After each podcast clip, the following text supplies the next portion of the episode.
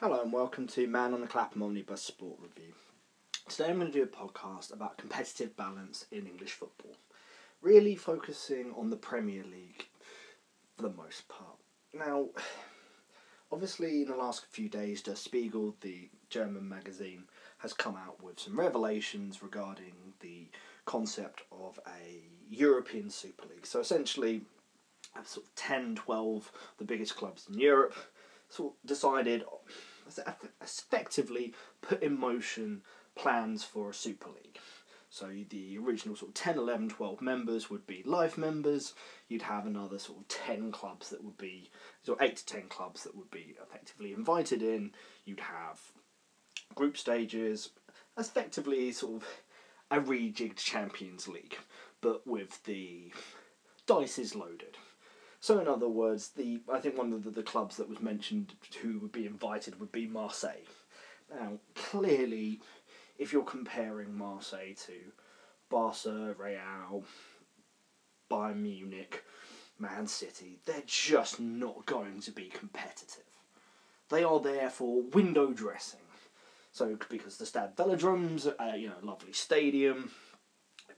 You know, France is a relatively large European market and the fans are, you know, loud. But they're not there to win it. You know, having a group stage, all these little bits and pieces really effectively mean that it's it's a cash grab. But not on, it was I guess unlikely to really succeed.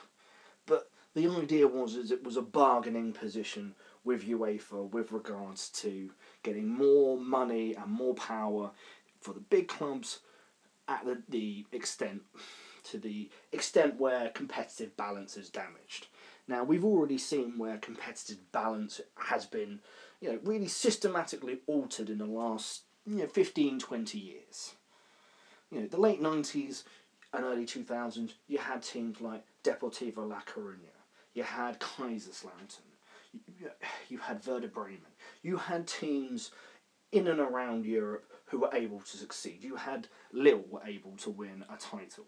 Now you did have dominant teams. Now the Lyon team of the you know, 2000s, you know, were, were a great team, but that wasn't you know they were great because they were a well-run football club with good managers and good players.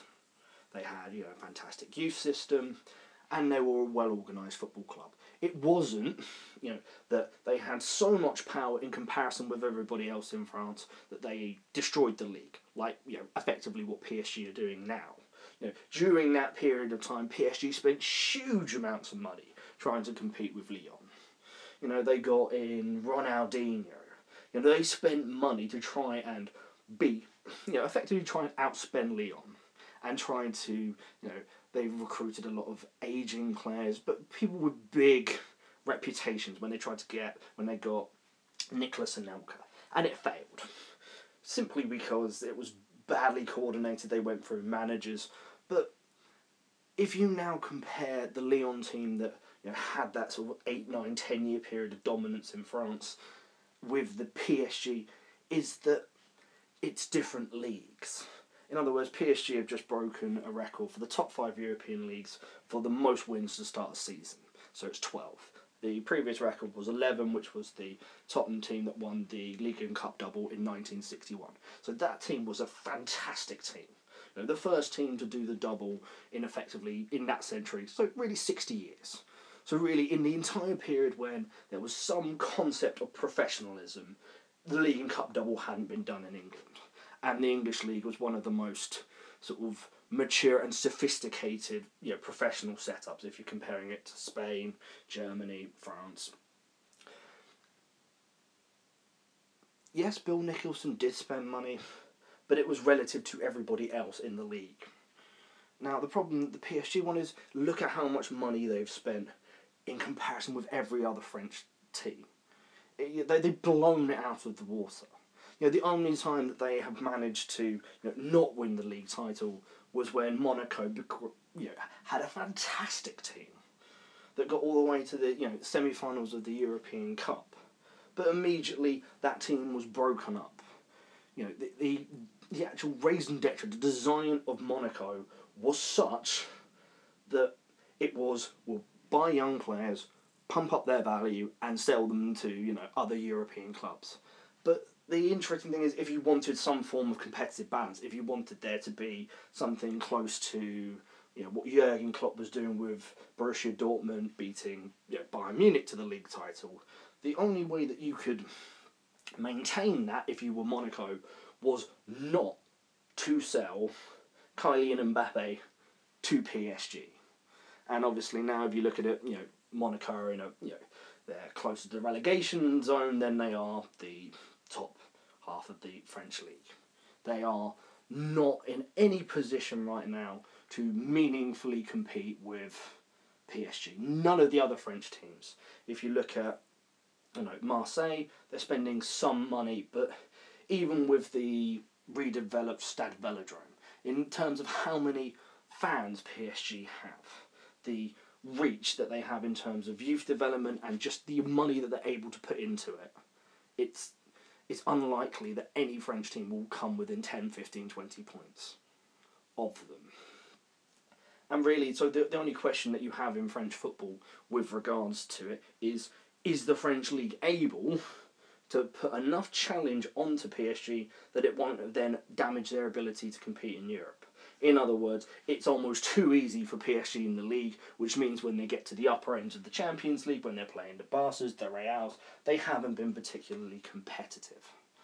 And if you now look at you know what's happening in Italy, where you've had a dominant Juventus team, you have a dominant Bayern Munich team, and you've had a situation really in Spain that's been growing, where really it is Real Barca, and only recently in the sort of fast last five to ten years have Atletico, made some form of challenge to that sort of duopoly.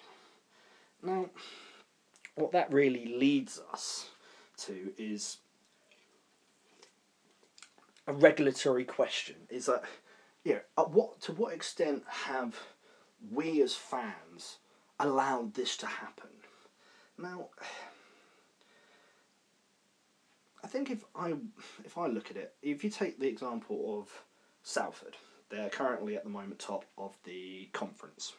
They've had a fantastic start to the season, newly promoted, and they are owned by Peter Lim, who owns Valencia, and partly by the class of '92, so the yeah, Man United players.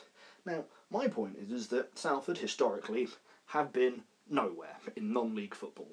They have been resolutely small. They're a lovely small club, but they are not you know, they weren't a sleeping giant. There wasn't a huge amount of scope for this club to get better. Yet they are now top of the, the conference and they are almost certainly likely to be promoted by the end of the season. Why? Well, why are they top? Well, it's it's pretty obvious. They have had more money put into them in comparison with a ordinary conference side. In other words, you know, the gates haven't gone up hugely enough to really merit that kind of expenditure. Really, what it is, you know, for whatever reason, you know, the class of '92 and Peter Lim want Salford to be a football league club, and they are likely to get there. You know, if not this season, then next. Eventually, they will spend enough money and they will get the combination right. I mean, one of their biggest signings was Adam Rooney, who was playing in Scotland for Aberdeen, who were you know second, third, you know competing with Celtic and playing European football. And he is deci- and his contract ran out at um, Aberdeen, and he's decided to move to Salford. So he's gone from the Scottish Premier League, where you'd be in a situation where you'd be in the sort of Champions League qualifiers, the Europa League qualifiers, to playing you know non-league football. So obviously he's not doing it out of the goodness of his heart. He's being paid enough money for it to make sense. To you know basically drop down three, four, five levels of football in one move. And that's the problem, is that what can you do if you're a conference team? You know, you've got Barnet, you've got Leyton Orient, you've got several clubs that have had league football who have gone up through the the pyramid the hard way. So that means spending within your means, you know, developing a fan base, and yet you really this year because of the way how you know the conference is set up, you know the only guaranteed you know league placing is if you win it, which at the moment Salford are odds on. Everything else is you've got the uh, an expanded playoffs which go down to seventh for the remaining spot. So really, if and as we expect, Salford do essentially batter the league, establish a you know, dominant position, then really the league then just comes down to jostling for you know the playoff spot. And I just fundamentally disagree with it. I disagree with jimmying the system to get this club that had no right and no expectation to ever be a league club. Now it is a league club. And I, I don't really see what the, the benefits are. I mean, and this is where it sort of, to, to bring it back to the Premier League, is really my issue with Man City. Is that I think that effectively, I'd say 90 95 to 98% of the success Man City have at the moment has absolutely nothing to do with Man City Football Club. You know, there is a fine history in the late 60s and the 70s. Man City were a big club that won things, that did well in Europe, and they're an established, you know, upper echelon English team you know, when they got relegated from the Premier League and then they got relegated from the Championship, that was big news. That was headline news. But historically, Man City were not a hugely successful team. They got relegated in the 80s, they got relegated in the 90s. They had long periods of time where they were in the lower part of the you know, top division, in the first division and in the Premier League. The size of the club really was commensurate with a top eight, top five team. Now, through mismanagement, through anything, and from really the overwhelming success of Man, Man United, ha- has had an impact. But from the moment that Abu Dhabi took over that football club, the success is artificial. It is not commensurate with any period of Man City football. In other words, I think I was reading an article in the Guardian, and I think it was um, Summerbee talking about his sort of the Man City team that he played for, and it was he played for a great Man City team in the sort of seventies. And he was then, and he sort of effectively was talking about Man City as a foothold, and he basically goes on to say, well, you know, the the Man City football that they're playing now is just light years from what we were doing and that's my point is that with if you take Liverpool, if you take Tottenham and Arsenal, there's some correlation between the football that they play then and the football that they play now and how that's built the club. In other words, there's an expectation at Tottenham that you're supposed to play good football. There's an expectation of Liverpool that you have to poetry in motion. That's what the there's a huge um, amount of Liverpool fans that go to a pub in Surbiton. I you know, run into them occasionally. And that's what they would always shout out. Like, that's a football that they want Liverpool to produce because that's the football they've always produced under Shankly, Dalglish, Fagan. Whereby with Man City, the level of success it is slightly different. In other words, the whole concept of the club is that it has to be very strategic, very well run. So, in other words, the youth system has to be fantastic. The women's ha- you know section of the football club has to be particularly well run. Everything has to work in synergy. The the practice facilities have to be fantastic. The stadium has to be. The organisation ha- is always done very almost in slow motion. So, in other words, you know, if you compare what the Qataris are doing at PSG, which is effectively using PSG as a way of boosting interest in French football. So, in other words, the Qataris through beIN Sport got the, the rights to the French league. Now, that is something that if you you know marketed it well, if you you know you could there's some benefit. There was ways of marketing the French league that you know commercially could be valuable relatively speaking, in comparison with Serie A, Bundesliga, La Liga, and the Premier League. But what they've done is, and what they've had to do, which is slightly different from Man City, is they have had to boost interest. So, in other words, they had to sign Cavani, Zlatan, you know, Angel Maria. They had to buy all of these players and Neymar to effectively boost interest. In other words, it's a question of there's a million different ways that PSG could be quite successful without necessarily having the same level of fame.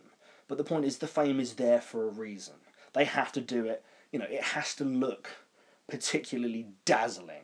In other words, you know, PSG could do well in Europe by playing maybe a fairly defensive brand of football. But that doesn't suit what the Qataris want. What they want is for them to not just be a, you know, quarter finalist, a semi finalist. They want them to play wonderful, very top sided football. It has to all the stars have to be right at the front. You know, it you know, even you know, if you look at any of their defensive signings, they're always a lot more minor. You know, probably their most famous sort of defender would be, you know, Gigi Buffon. But that was a free transfer of a, you know, 40 year old goalkeeper who's obviously not at his peak everything has to be put forward into the shop window.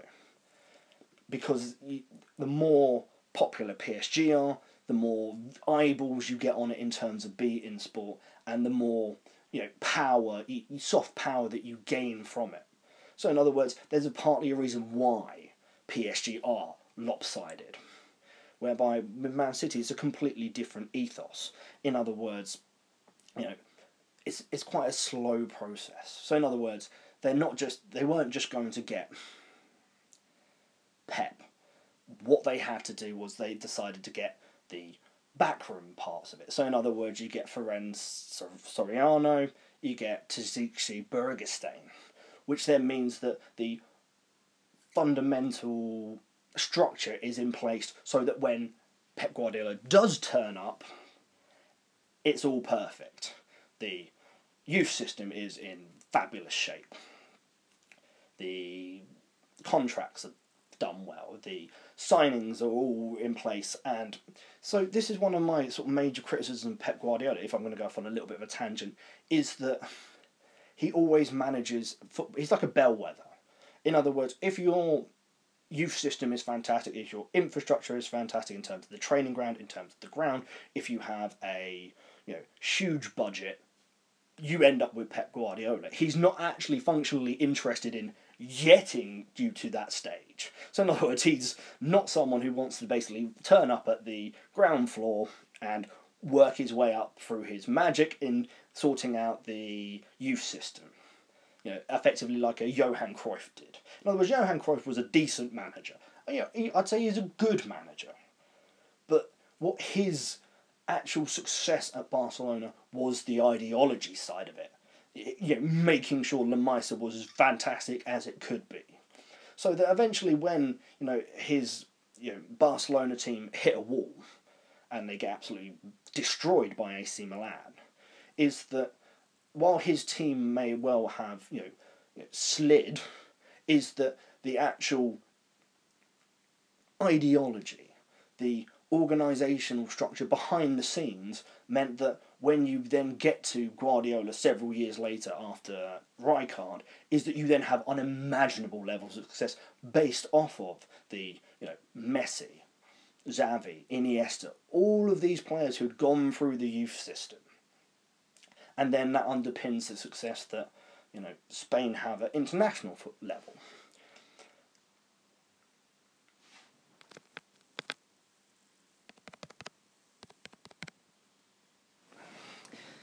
So I guess my point with regards to competitive balance would be that let's say that the Abu Dhabi, you know, don't take over Man City. Suppose they decided for whatever reason that they were going to take over Southampton or Bournemouth or any team that was was in the football league.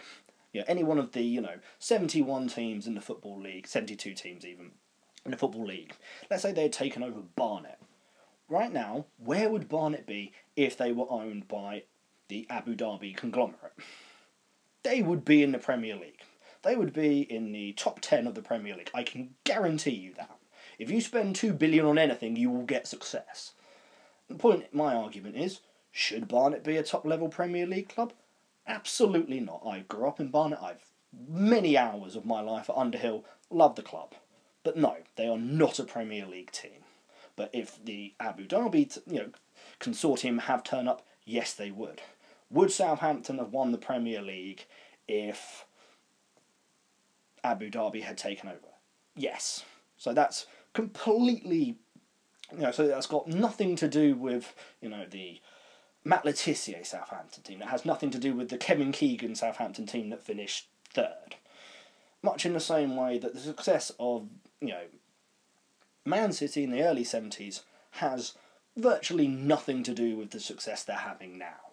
Effectively, all Man City, you know, offer Abu Dhabi is that 5%. In other words, it took five years less, you know, being if they t- by taking over Man City than it would if they had taken over Southampton. Much in the same way that it would take five years more, you know, if to get Barnet into the Premier League if you've taken over Barnet instead of Southampton. And that's my concern about you know competitive balance. I mean, if you look at it, and I think this is what it, it comes almost to a sort of political point, is that what are the te- the fans of the elite, and by elite I mean Man United, Man City, and know, I'd say Chelsea. Mm, to an extent, you might say Liverpool. To an extent, you might say Arsenal. But I think they're a slightly different group in terms of the three big clubs. Now, Man, Man United are different. I, I'll talk about Man United in a little bit, but let's just focus on Chelsea and Man City, just to make a point. The key question is what did.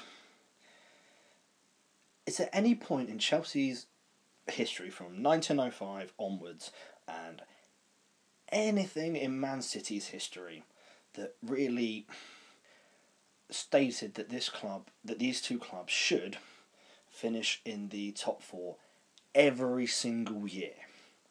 And if they don't finish in the top four, that it would be a huge deal. So the question is, is that we know that to an extent some of their success is artificial. That it's Roman Abramovich's money, that it's the Abu Dhabi money and organisational structure. Now we know Chelsea have effectively a modern ideology that really comes from Roman Abramovich. So in other words, they're a team that effectively can run on chaos. In other words, they don't, you know, Man United to have success you need Matt Busby, you need Sir Alex Ferguson. Every other Manchester United manager in modern history have nowhere near the level of success that those two men have. So the wider point really should come down to this is that should football teams have ideologies? So in other words, is PSG's ideology of getting these very talented, very successful, very famous, you know, forward players and bringing them into League One and you know annihilating you know overmatched teams who have nowhere near the finances or the ability to compete on a level playing field. Because as we discussed, that is entirely, you know, there's a commercial and a political imperative to it. In other words, PSG need to have famous success for it to be the huge amount of money that the Qataris have invested for it to have the political aspect. So the soft power and the ability to then use that platform to then help you know get the World Cup, which then has again you know huge soft power implications. You know, should Manchester City, you know, have, you know, put all of this emphasis. So in other words, all of the years of, you know, huge amount of resource put into the East Manchester campus that they have, you know, in terms of having a fantastic, you know, world leading youth academy, when effectively they have absolutely no need for a world class youth facility. And there's a regulatory question in there as well. But you know, so and the the amount of money that they've put into the the women's football, which is you know effectively, I wouldn't call it a loss leader, but it's not something that they absolutely need. So in other words, for whatever think of it like a Christmas tree. Whatever extra tints or whatever extra baubles they put on there, there has to be a fundamental reason for it. Much in the same way that the concept of the City Football Group. So, in other words, the training facilities for the uh, New York FC look identical to the ones in Manchester, identical to the ones in Melbourne, and the question really is is that if you look at the players that um, MUFC have, sorry, New York FC have created. So uh, Jack Harrison, who's currently now playing in England for Leeds United, and if you look at the uh, Melbourne team, the that they have in the Australian A League, the best player that they've got from there is Aaron Mooy, who went to Man City, was then immediately loaned and later sold for ten million pounds to Huddersfield Town and it's been a successful, you know, probably league average, maybe slightly above league average playmaker. You know, he's on, I think he scored once in the last year. Jack Harrison is not Man City good quality. He Doesn't have the quality to play for Man City in their midfield as is presently. You know, he might well become a Premier League player, might even become an England international. But at the moment, for Man City, he is not valuable in that regards. Neither is Aaron Mooy.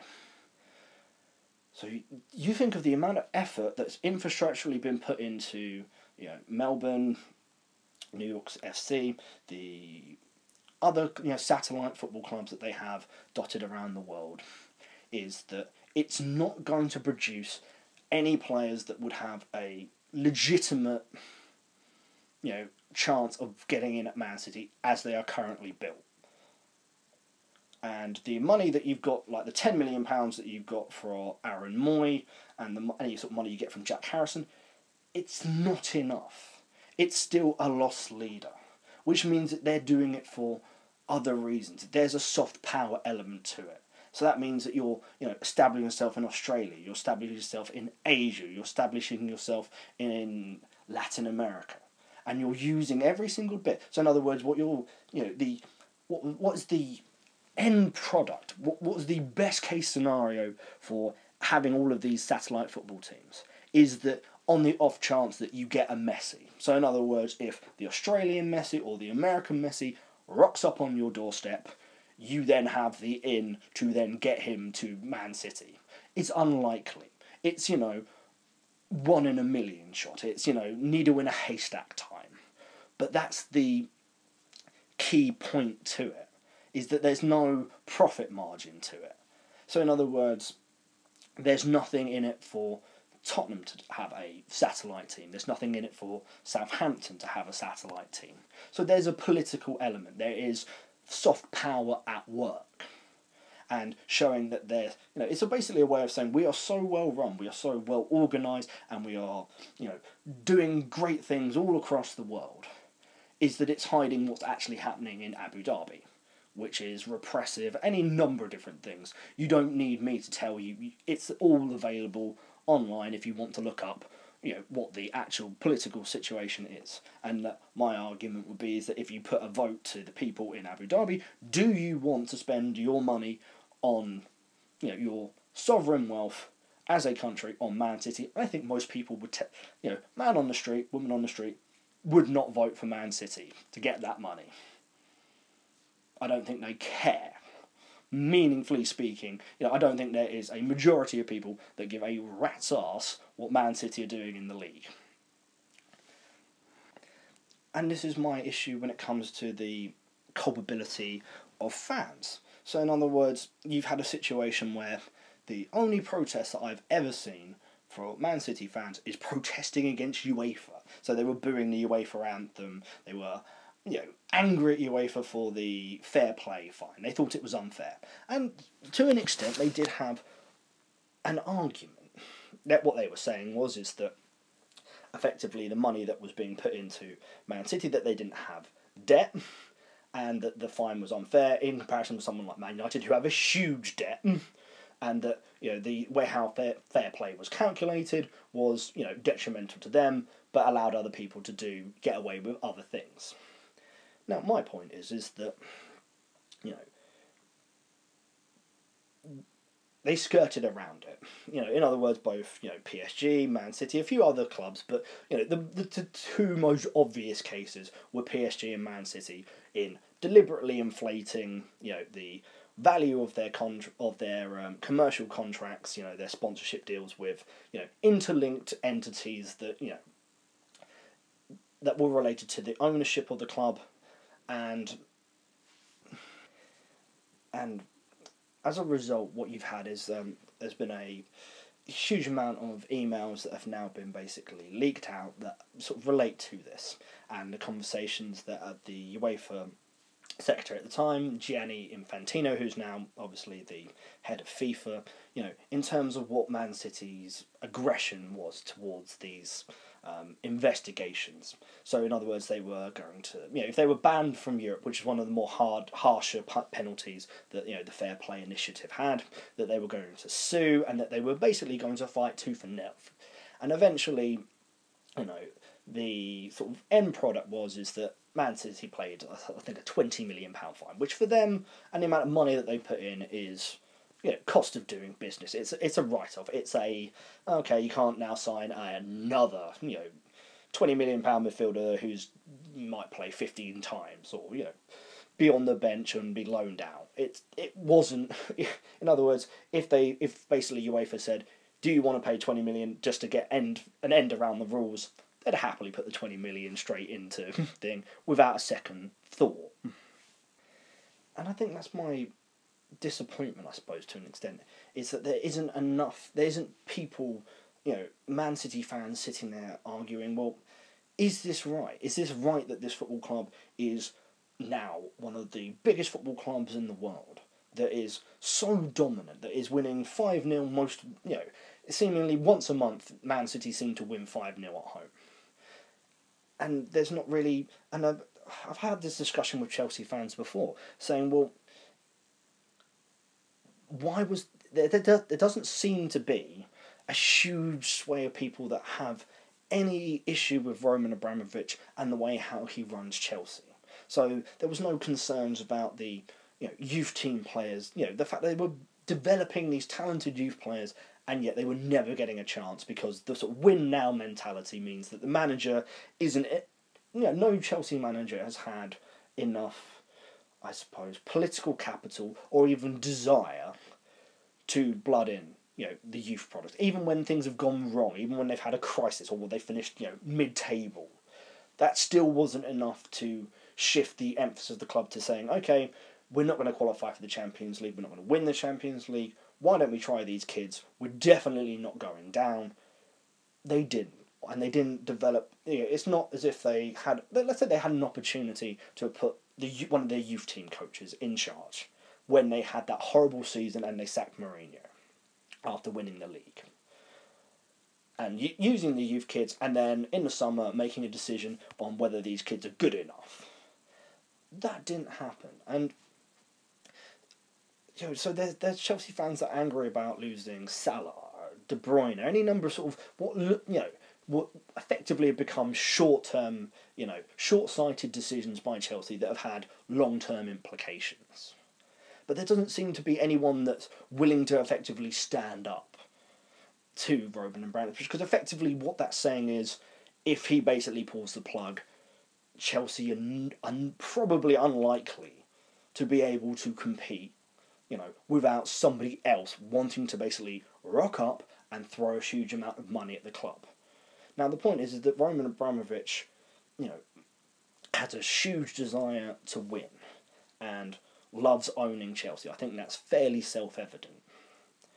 But at the beginning, there was an element of politics to it. In other words, by owning Chelsea FC, it was a way of giving him a,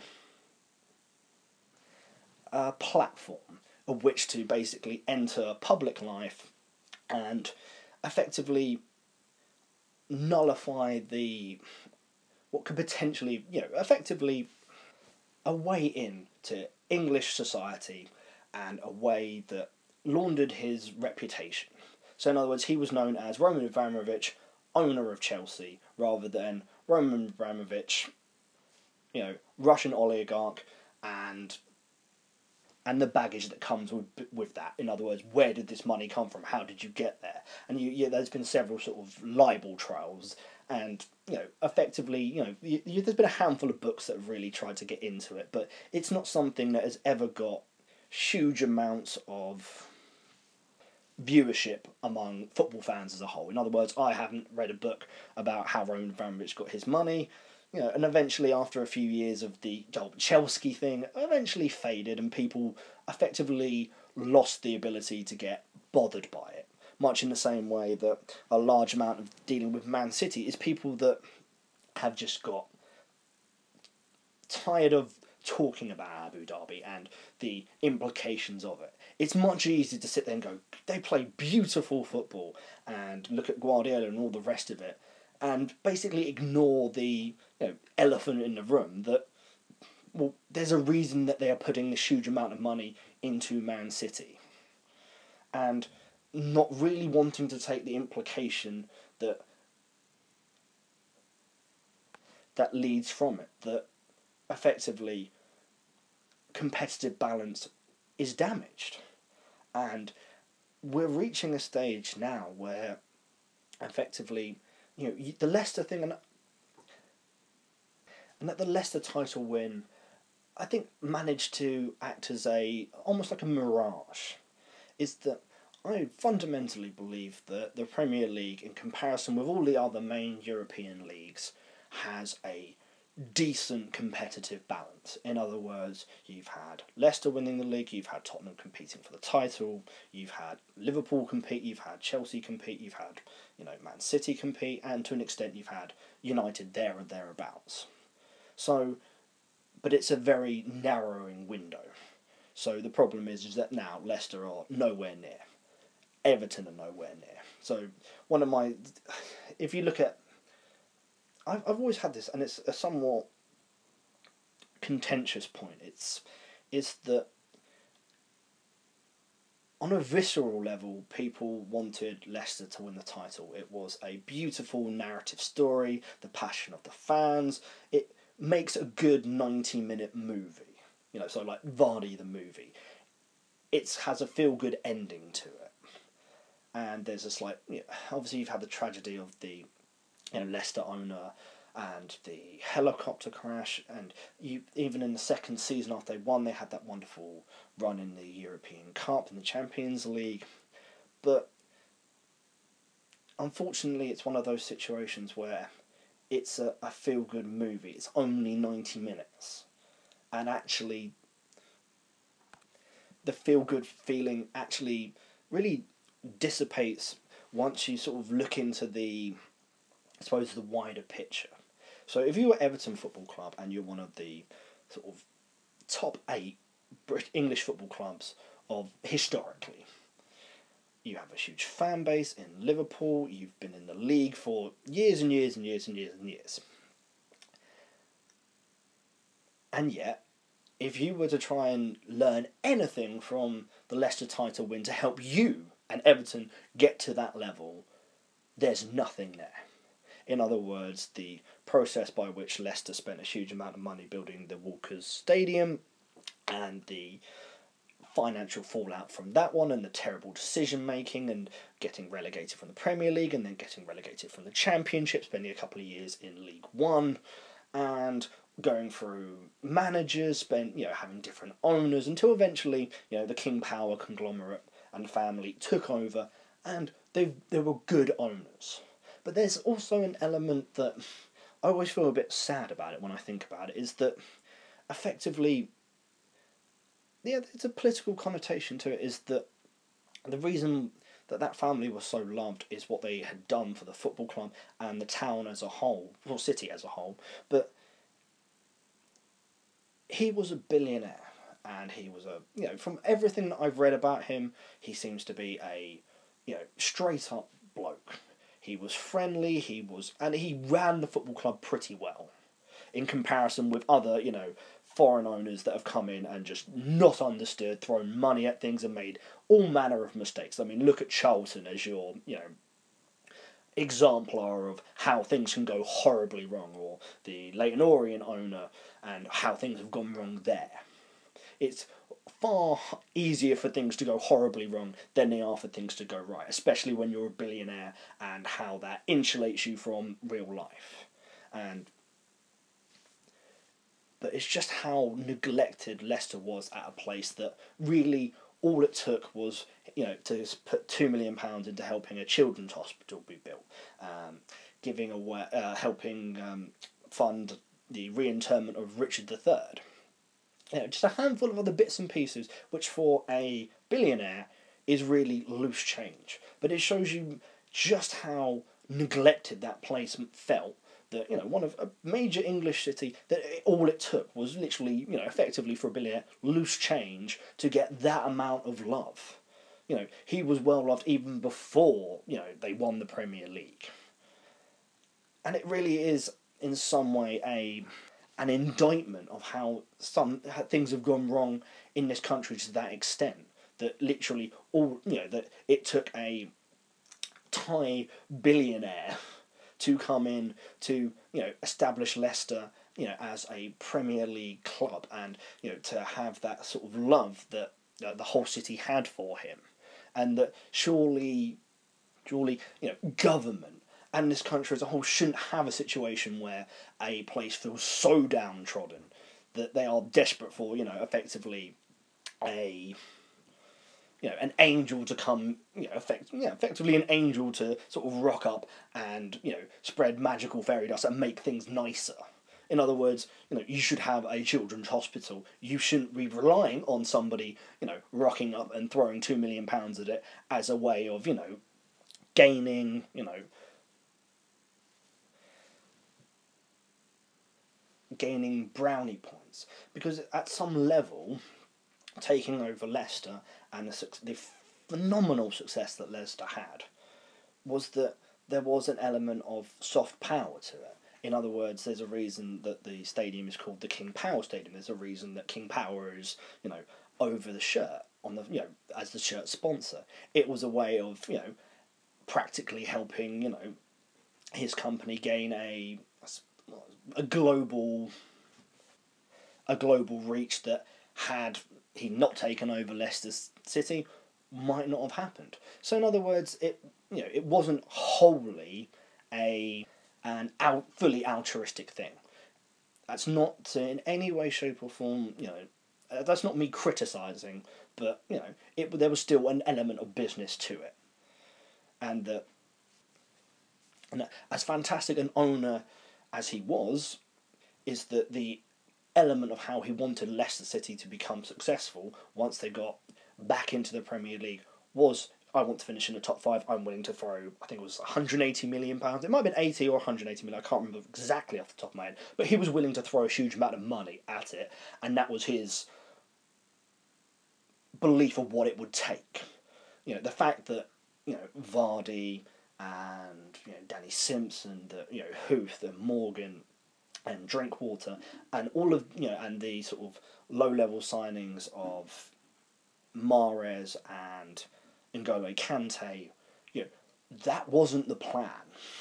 You know, effectively, they you know those players were there to establish Leicester City in the Premier League, and if a handful of them, you know, basically not, didn't sink and were able to swim, fantastic. But they were going to throw money at it and the money was then going to you know help push Leicester into the upper echelons, and that actually it was just you know happenstance in effect that all of those players played a huge role in Leicester winning this title. But coming back to sort of the Everton thing is that if you're Everton, you can't sit there and say, well, let's tank to get into you know League One, where we'll then be able to hoover up a handful of you know wonderful talents that had been ignored for whatever reason uh, you know bargain prices. We will then rush up through you know League One, pro, you know Championship, get back into the Premier League. We'll sign a couple of you know, you know, low level prospects from you know France, and we'll then put an eccentric you know uh, underappreciated manager in charge, and you know, ooh, look, you're in the Champions League, you're winning the league. That that it's unrepeatable in that regard. It's something that happens every sort of 20, 30 years, every sort of generation. You know, you I've, I've talked about this before. You've got Verona in Italy. You've got Nottingham Forest to an extent under Clough. You've got maybe the Burnley team of the early 60s.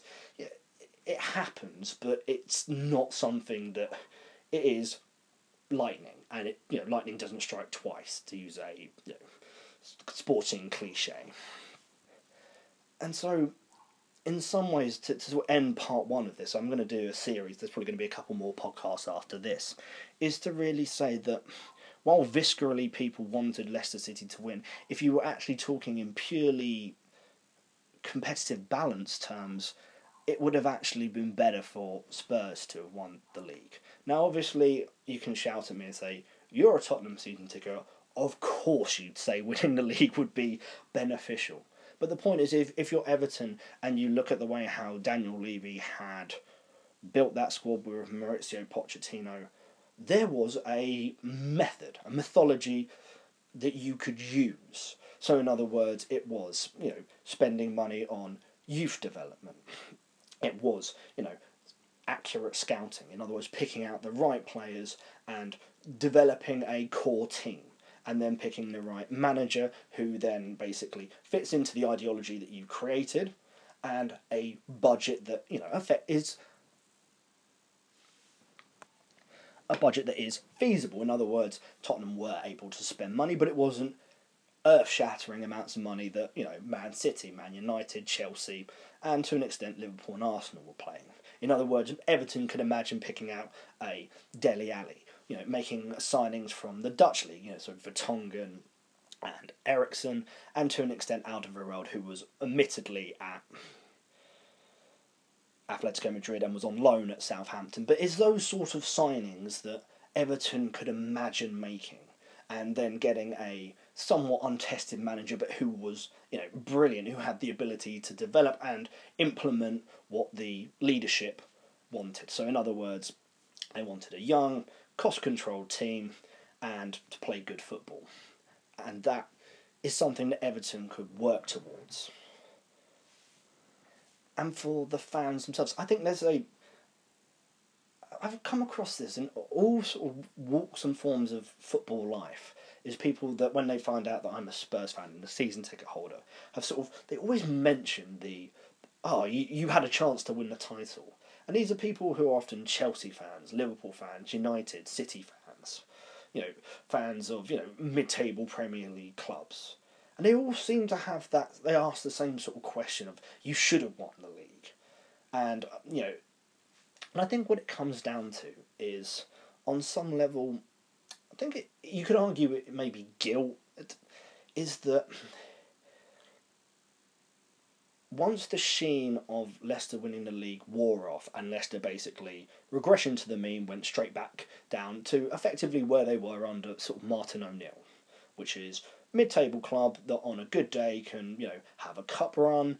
Might, you know, if everything goes well, might finish in the top half of the table. If things, you know, drop off a little bit, they might finish 11th, 12th, 14th. Is that you then really all are left is sort of Tottenham is that one sort of team that is not a huge monolithical football club. You know, in the sense that you know Man City are, in the sense that Chelsea are, in the sense that United are.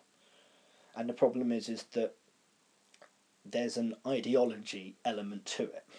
In other words, you have Man City's ideology, which is all about everything has to look effortless. It's like a swan.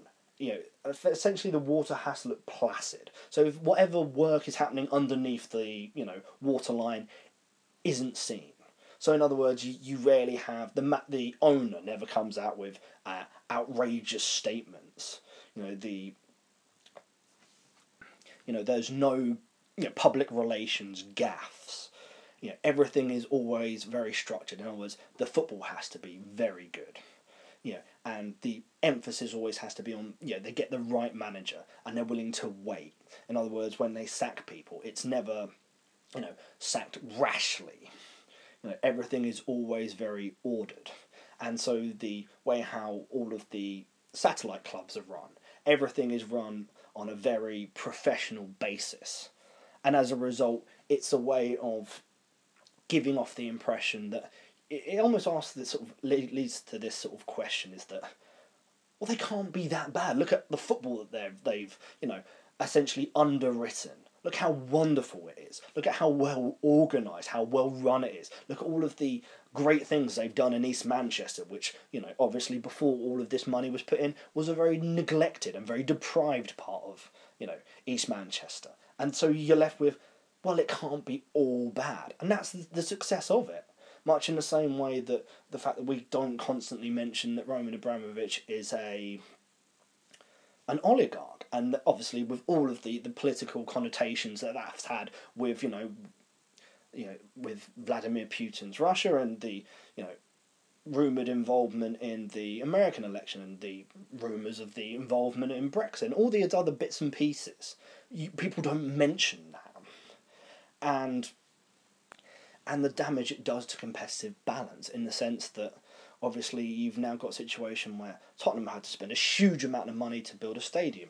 Everton are having to build a huge stadium. But it's not just building a stadium so that you can get more fans in, so you can get 50, 60,000 people into your stadium. It has to be everything else that comes with it. So you have to it has to be part of a wider development. You need flats, you need shops, you need every bit and pieces. So there's been, I know one of the things that is most sort of criticised about the um, new Tottenham Stadium is this the cheese room. Now, I'll probably talk about it in slightly more detail, but in the next podcast or the podcast after that. But there's a the, the idea is is that there's a reason that Tottenham have had to spend all this money on the stadium. There's an emphasis on some level that they need a cheese room.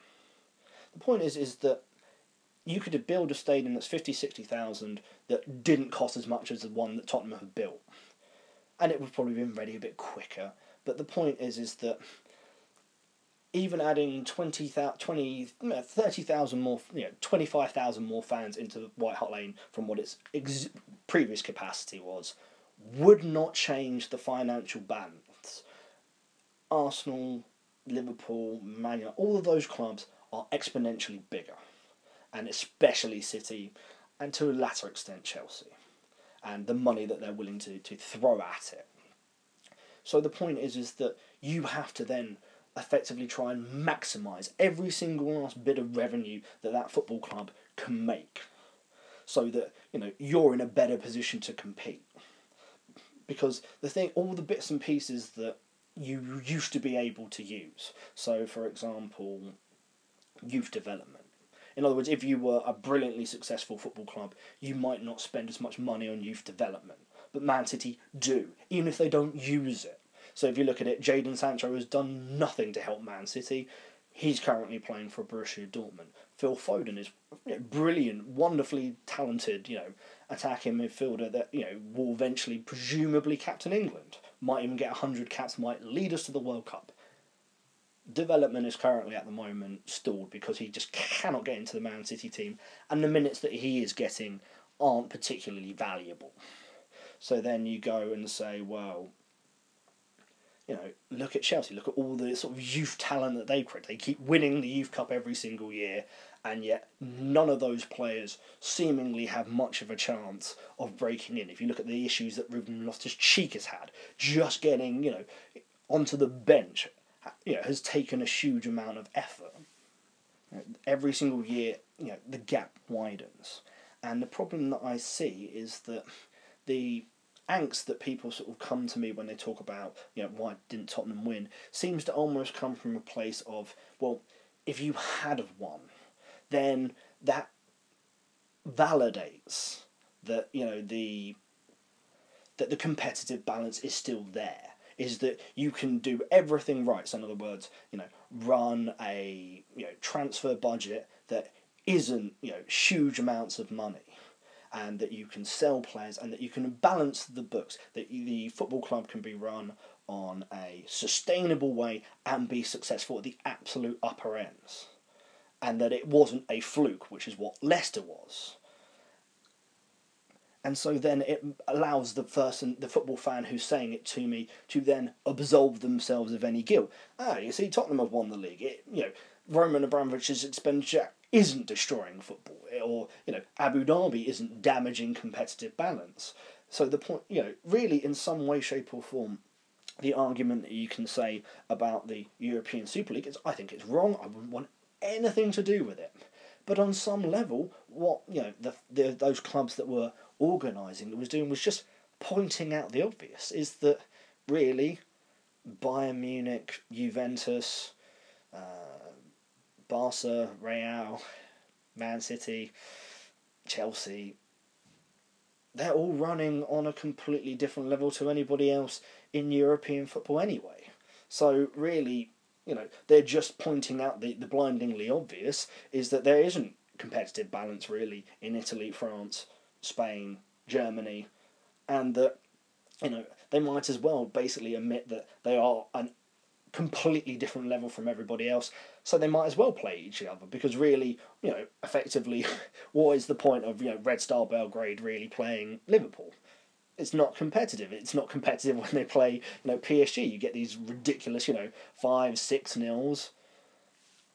And what I what I never see from anyone, you know, Man City fans, Arsenal fans, Man United fans, Liverpool fans, Chelsea fans, is what they would be willing to give up would they be willing to, you know, give up this artificial success that this money has created and effectively the slow rot damage that it does to football?